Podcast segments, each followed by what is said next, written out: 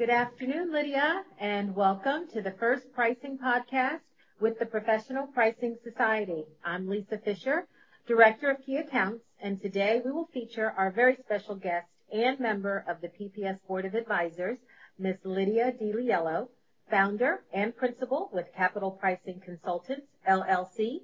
Check Lydia out on her website at www.capitalpricingconsultants.com and follow Lydia on Twitter at Lydia DiLiello.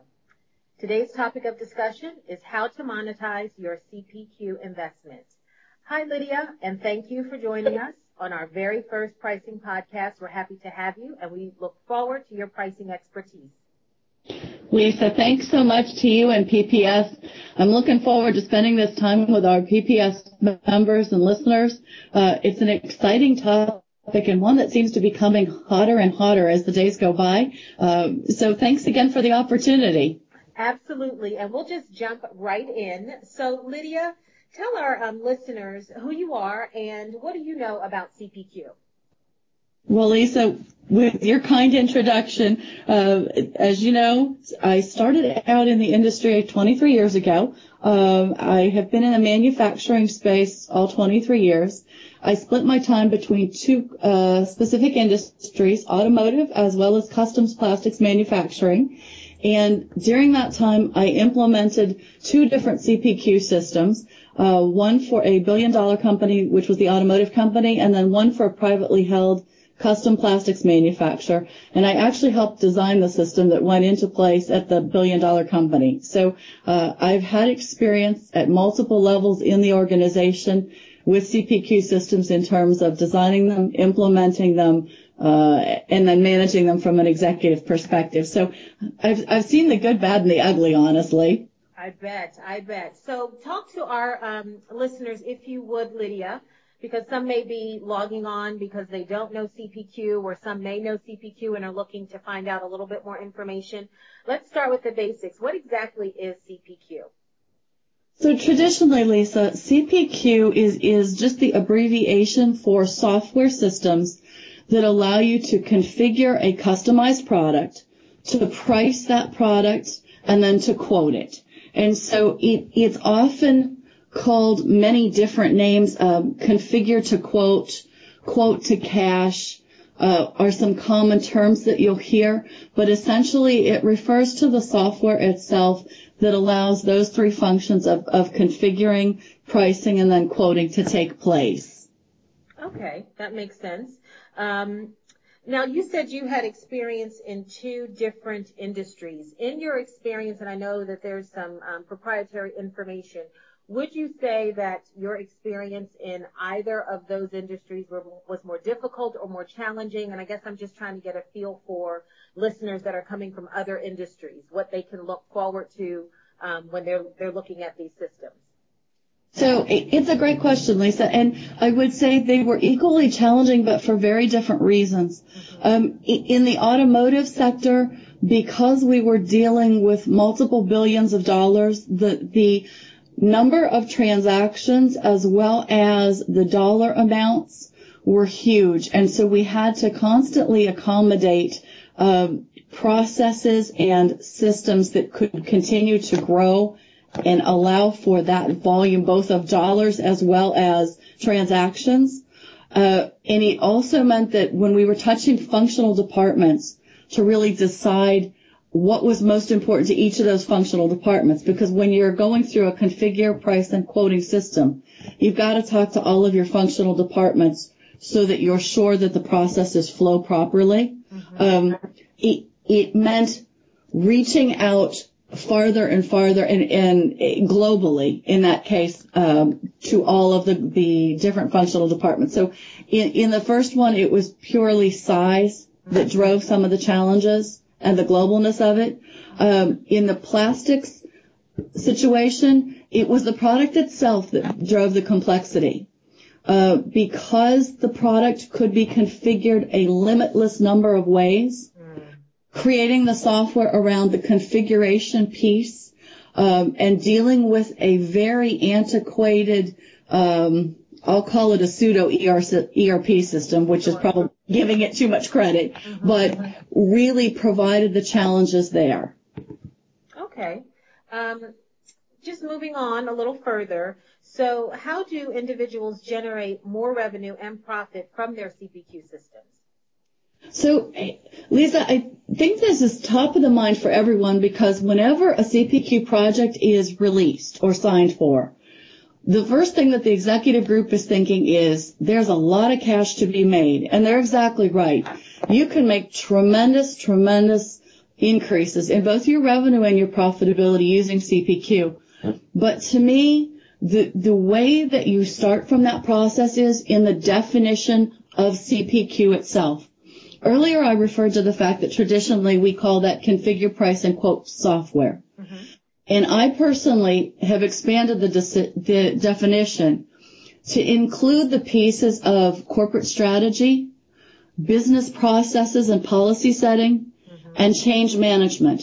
Because to me, without those three directional areas, the configuration and the pricing and the quoting happens in vacuums. And so you may be very proficient at each of those three systems.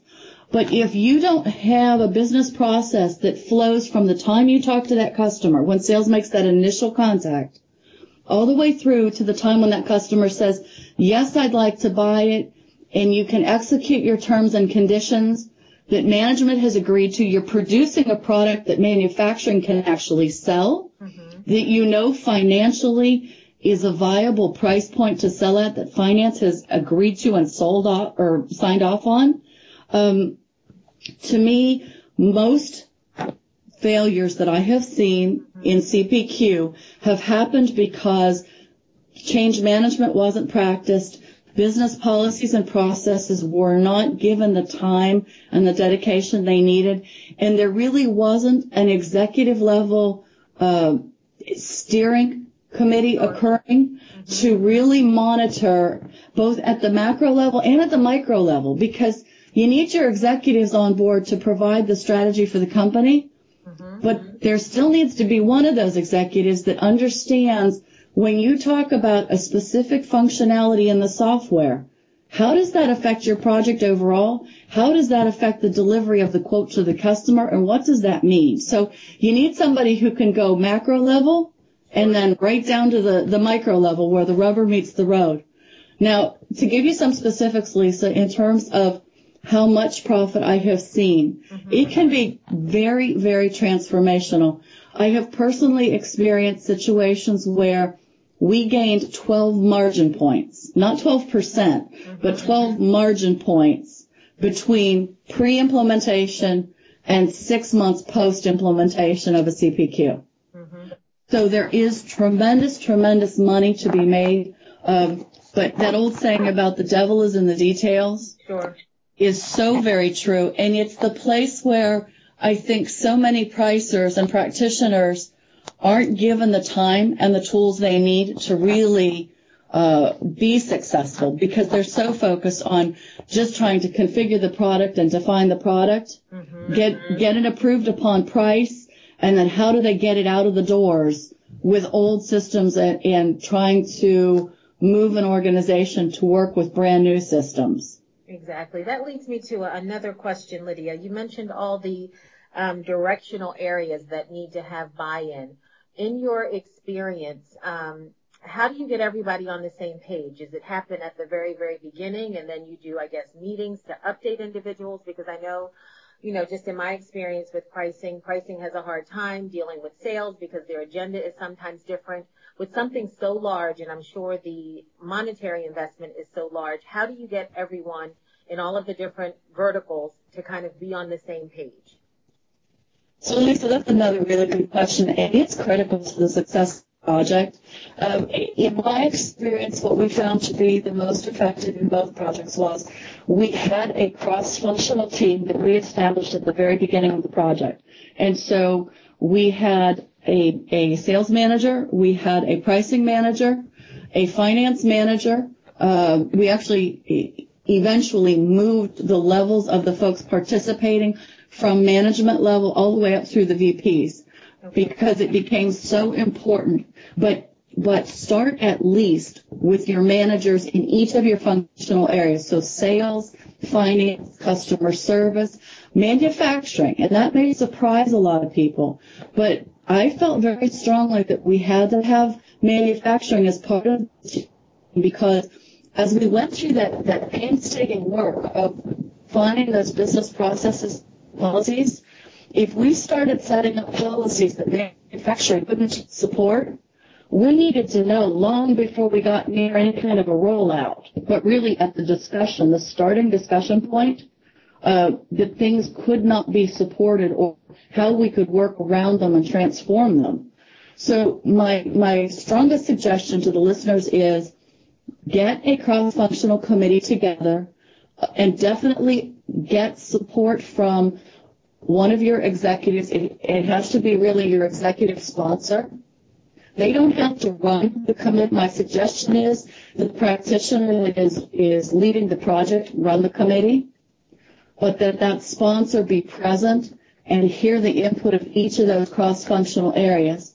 The other thing that we found really critical, Lisa, was to truly respect the voices that we invited to the table. You know, you mentioned sales and pricing don't often see eye to eye, and that can be a real challenge.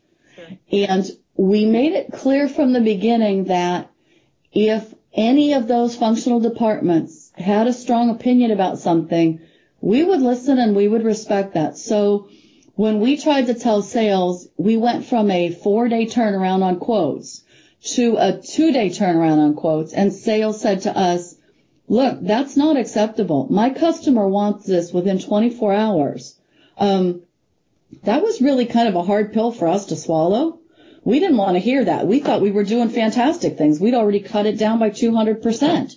Sure. Uh, but we had to go back to the well and figure out, okay, our VP of sales is telling us we've got to have 24 hours. How do we make this happen?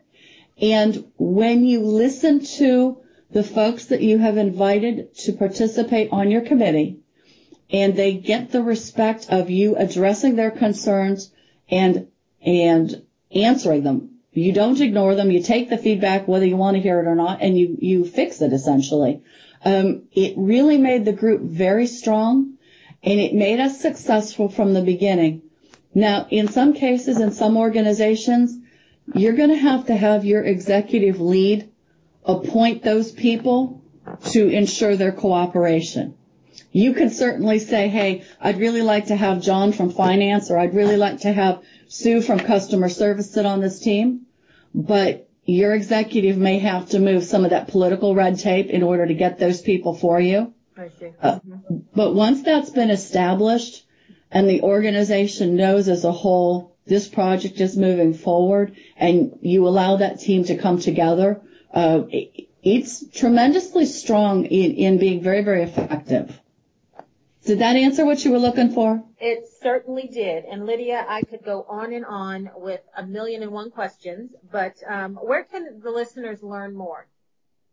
So they can certainly learn more at the Professional Pricing Society. The conference coming up in May. It will be May 3rd through the 6th. I'll be presenting a one-day workshop on CPQ and how to optimize revenue and profitability. And we'll go through in really significant detail some of the things that you and I have mentioned today. We'll talk about ways that they can protect their careers as they go forward and, and implement CPQ systems, um, because it's always a politically charged event.